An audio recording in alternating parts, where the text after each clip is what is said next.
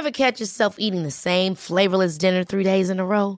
Dreaming of something better? Well, HelloFresh is your guilt-free dream come true, baby. It's me, Keke Palmer. Let's wake up those taste buds with hot, juicy pecan-crusted chicken or garlic butter shrimp scampi. Mm. Hello Fresh. Stop dreaming of all the delicious possibilities and dig in at HelloFresh.com. Let's get this dinner party started. It's that time of the year. Your vacation is coming up. You can already hear the beach waves, feel the warm breeze, relax, and think about work. You really, really want it all to work out while you're away. Monday.com gives you and the team that peace of mind. When all work is on one platform and everyone's in sync, things just flow wherever you are. Tap the banner to go to Monday.com. Hi, I'm Daniel, founder of Pretty Litter. Cats and cat owners deserve better than any old fashioned litter. That's why I teamed up with scientists and veterinarians to create Pretty Litter. Its innovative crystal formula has superior odor control and weighs up to 80% less than clay litter. Pretty Litter even monitors health by changing colors to help detect early signs of potential illness. It's the world's smartest kitty litter. Go to prettylitter.com and use code ACAST for 20% off your first order and a free cat toy. Terms and conditions apply. See site for details.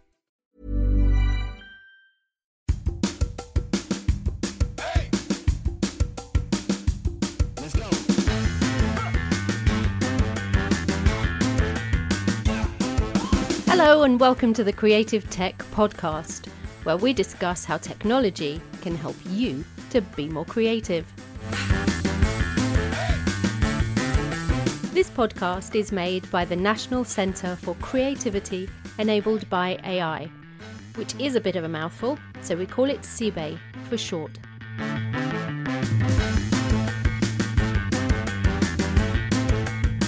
It's presented by the director of CebAI, Professor Neil Maiden. Neil, who's in the studio today?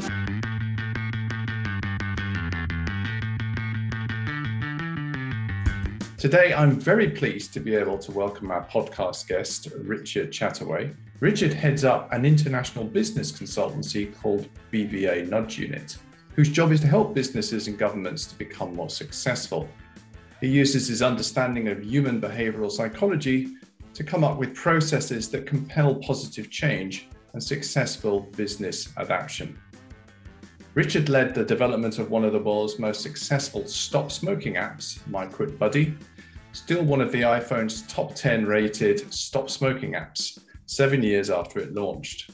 And last year, he published his first book, The Behavior Business How to Apply Behavioral Science for Business Success. Richard is one of the most experienced practitioners of behavioral science communications in the UK, and it's a real pleasure to welcome him here on our podcast today. Oh, thank you, and, and uh, thanks very much for inviting me onto the, uh, the podcast. It's a pleasure to be here. So, Richard, a favourite phrase of yours is sciencing the shit out of communication. So, what do you mean by that? I think movie fans might recognise um, that it's actually a phrase I've sort of stolen or paraphrased from the movie The Martian.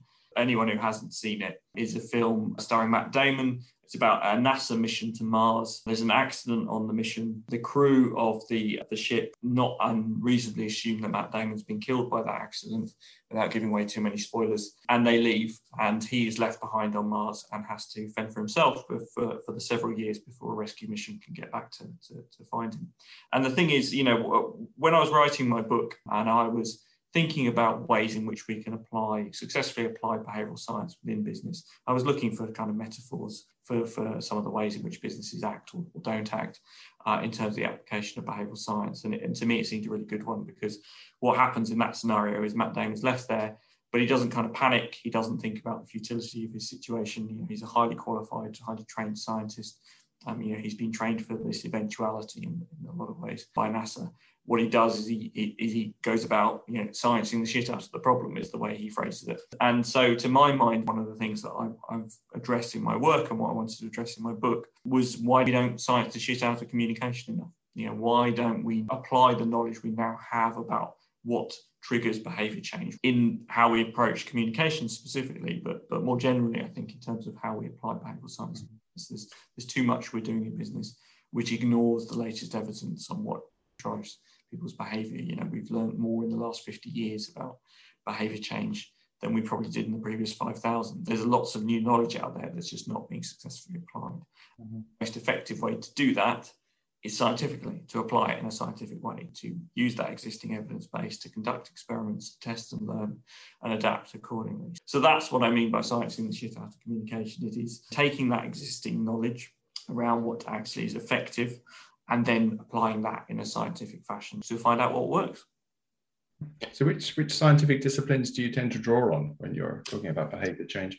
I use behavioral science as a sort of catch all, I guess, to cover behavioral economics. There's elements of, of neuroscience we'll occasionally draw on in what we do, but, but really it's anything that informs and helps us gain an understanding of what actually you know influences behavior and how to best influence behavior so sometimes you know there's elements of anthropology which is very helpful and you know more general social science disciplines which uh, we'll draw on to, to do that. But at its core, really, is the understanding of the some of the non-conscious drivers of behavior. So, you know, the thing that's most frequently ignored in terms of understanding what drives people's behavior and how to influence behavior is the understanding that a lot of our behavior is non-conscious and non-rational, not necessarily irrational all the time, because there's usually some kind of you know rationale going on even if it's a spurious one or something that's a post rationalization but there is something going on there that we can understand you know the the fact that it may a lot of our behavior may be non-rational does not mean it's not systematic or predictable.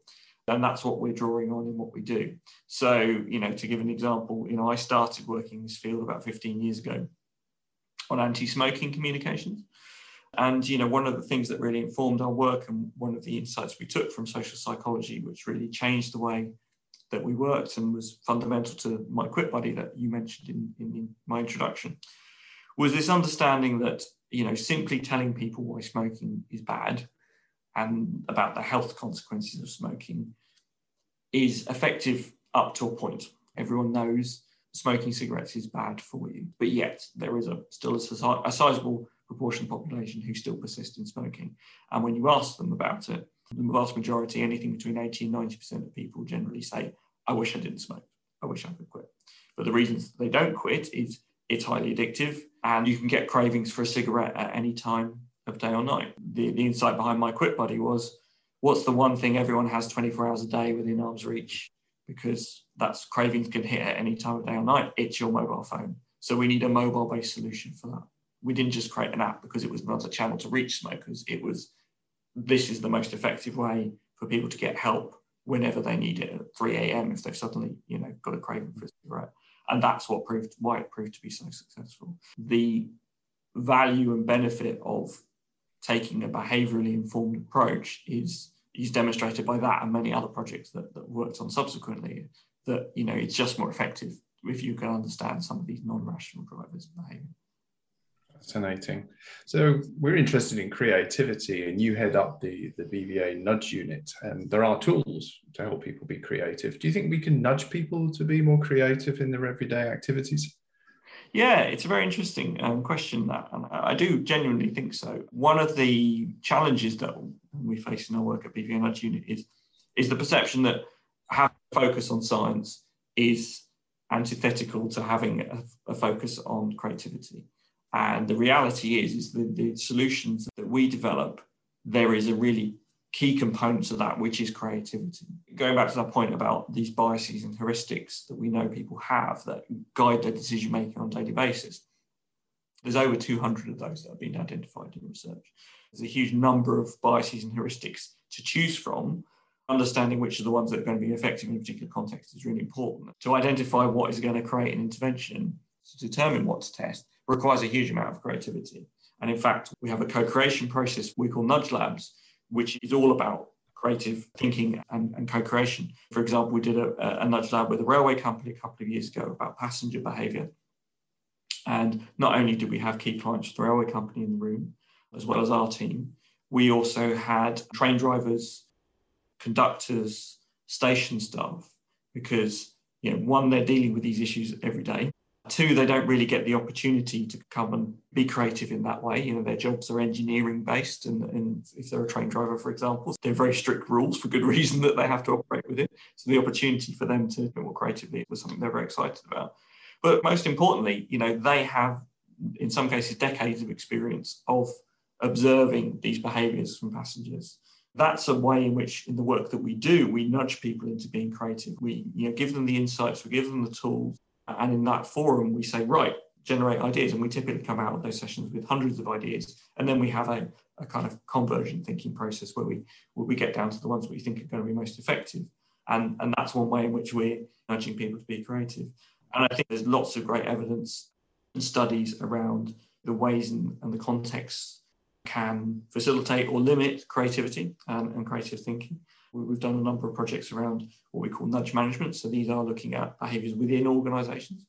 Often the interventions that we develop are around encouraging certain behaviors, and creativity is very much one of those. Um, so the short answer is absolutely. There is there is a concept that's been studied quite a lot in psychology research around creative self belief that people have potential to be creative, but they don't see themselves as creative, or they don't mm. see train driving as creative, mm. and that's often an inhibitor. Do you do you have a view of how nudge practices could help people to be more creative every day in the small mm. ways, which is very much a focus of our centre.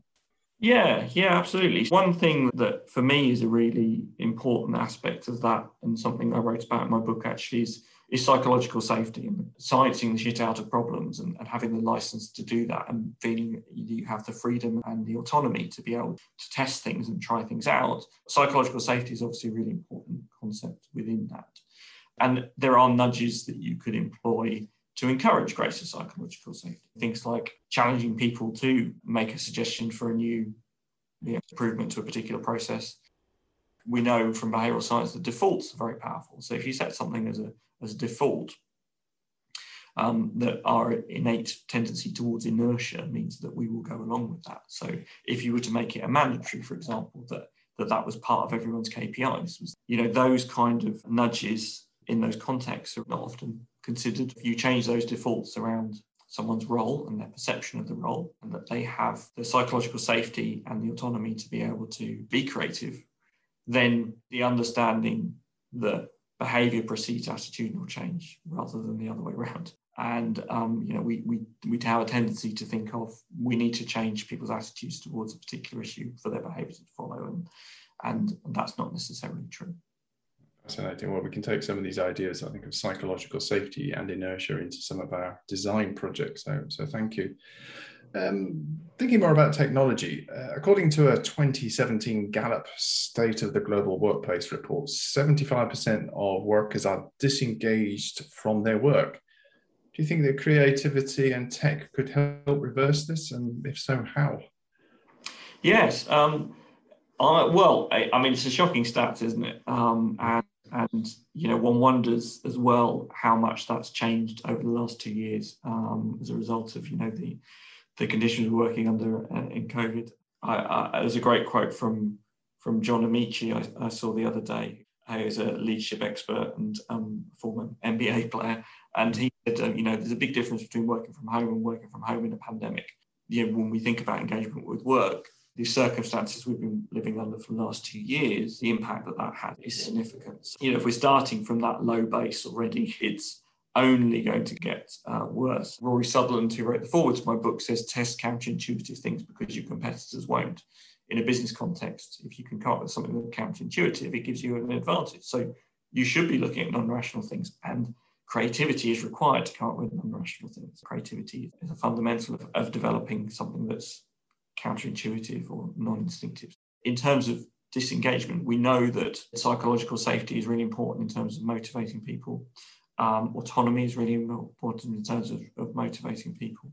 The feeling that your work matters to some degree and that you have the ability to shape that is really important. And so, providing the tools and the environments for people to be creative in that way is a great way to, to drive that engagement. Technology has obviously been hugely important and fundamental to a lot of us to, to maintain engagement literally with our colleagues when we're not able to all be in the same physical environment. You know, I'm part of a global company, and this week was the first time that I'd seen my UK colleagues for over a year physically. And that what that's meant is that I've spent as much time talking to and engaging with my global colleagues as my UK based colleagues.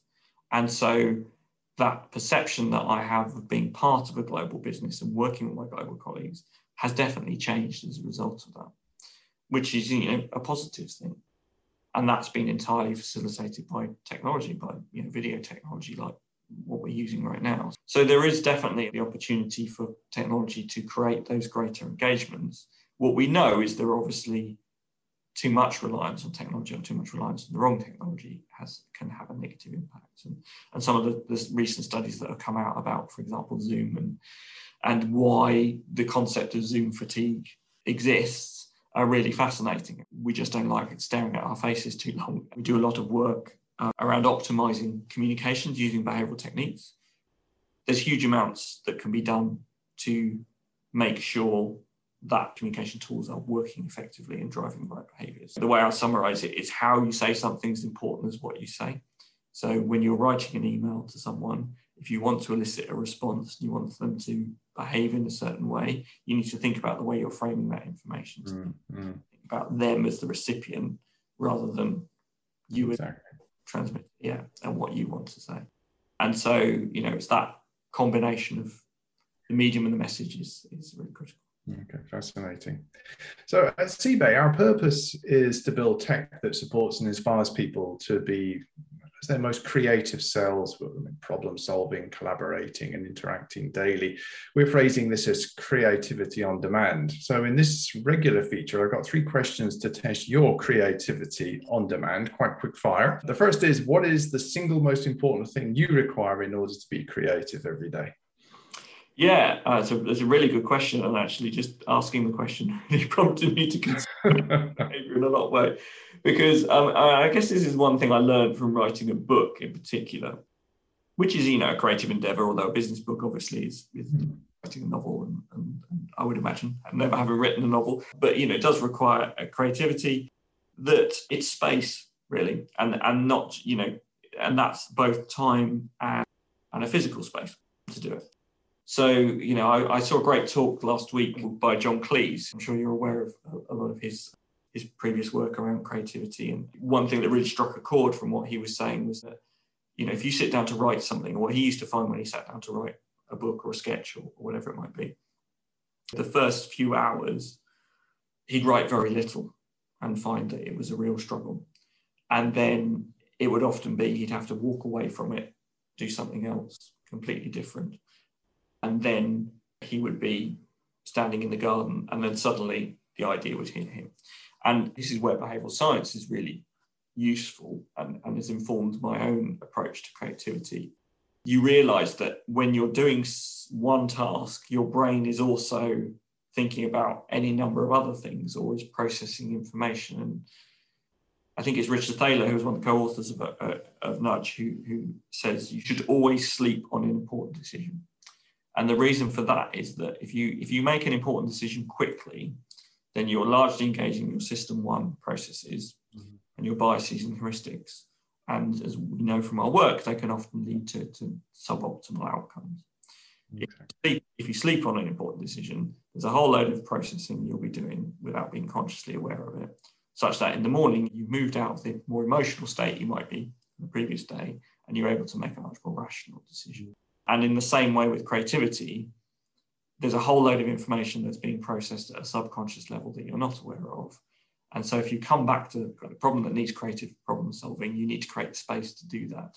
So when I wrote a book, going back to that, in essence, I had to write it at weekends, which you know didn't make me very popular with my wife, but it was the only way I could do it because of having spent a day of my everyday work one, there was just mental fatigue that meant that sitting down to do a creative endeavor just wasn't really practical, uh, or wasn't, you know, I would have just sat there staring at the screen for three hours most likely.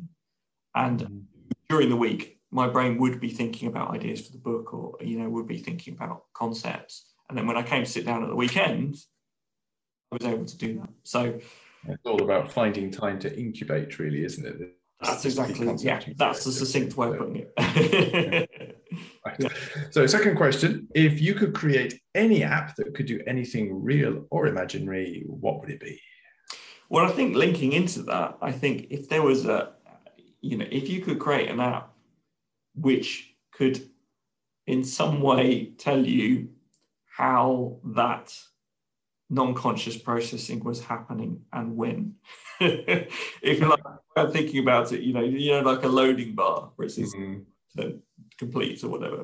If you were if there's some way where you could be made aware of, oh, you've you know you completed 75% of the processing around this particular this thought issue you're working on, then that would be the holy grail really, because then you know, you know, I think in the work that we do, because this is often the project work that we do, we're always thinking about productivity, but not in a very, dare I say, a kind of management consultancy style, mm-hmm.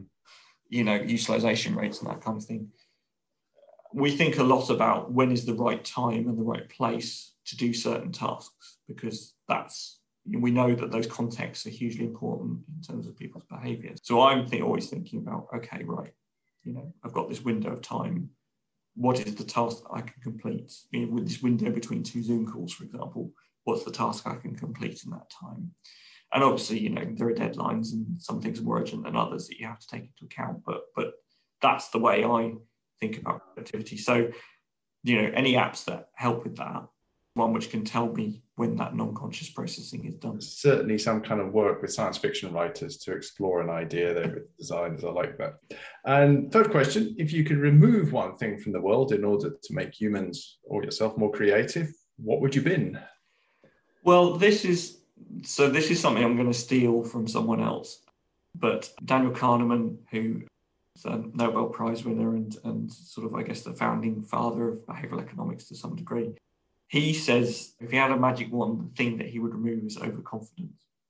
And I really think that's a fantastic summation of I think what a lot of the issues, particularly in the business world, we face are, which is there's a lot of misconceptions, there's a lot of presumptions that people make, particularly about behavior, which is largely based on overconfidence. And in fact, you know, if you are willing to embrace those concepts of, you know, psychological safety and the willingness to test and learn, you you can't be overconfident really because what you're continually doing is well you know we don't know the answer to this but let's find out and that's an anathema to overconfidence and, and we tend to i think give more credence to and, and over promote people who, who project confidence over competence perhaps would be a way i put it and and i think that's the one thing i would bin fantastic thank you What's next for you then, Richard? Well, you kindly mentioned my book and a podcast, which is also called The Behavior Business.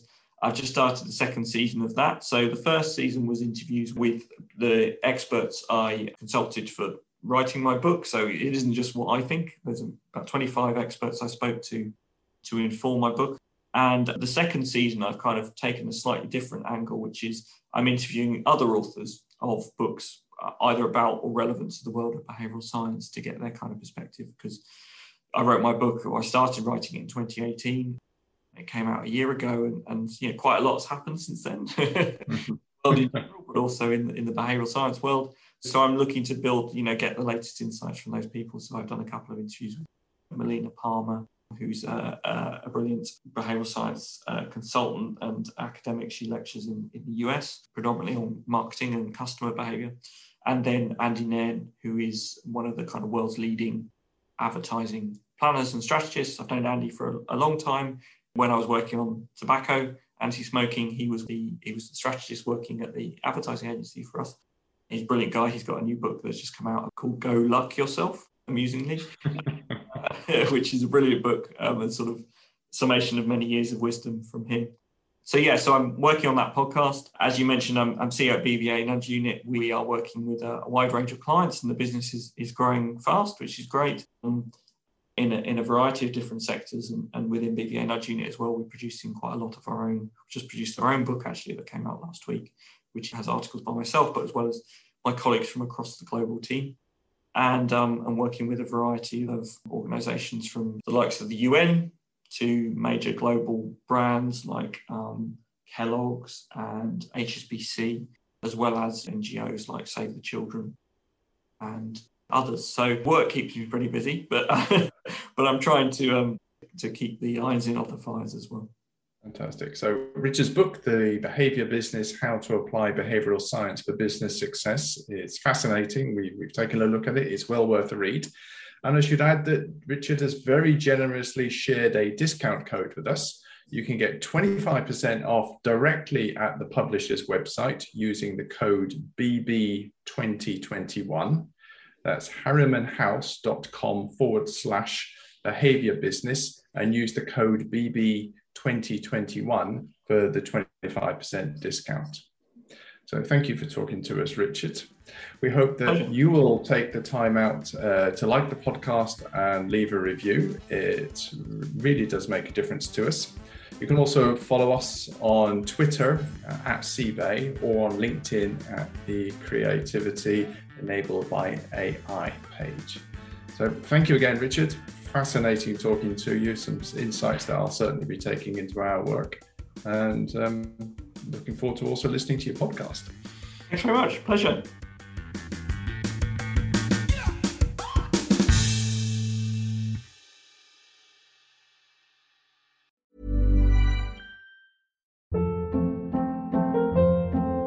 Hold up. What was that? Boring. No flavor. That was as bad as those leftovers you ate all week. Keke Palmer here, and it's time to say hello to something fresh and guilt-free. Hello Fresh. Jazz up dinner with pecan-crusted chicken or garlic butter shrimp scampi. Now that's music to my mouth. Hello Fresh. Let's get this dinner party started. Discover all the delicious possibilities at hellofresh.com.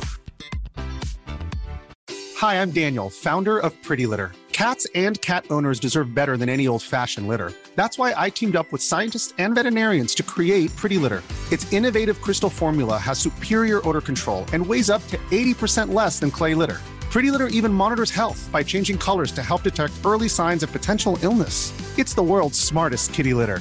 Go to prettylitter.com and use code ACAST for 20% off your first order and a free cat toy. Terms and conditions apply. See site for details.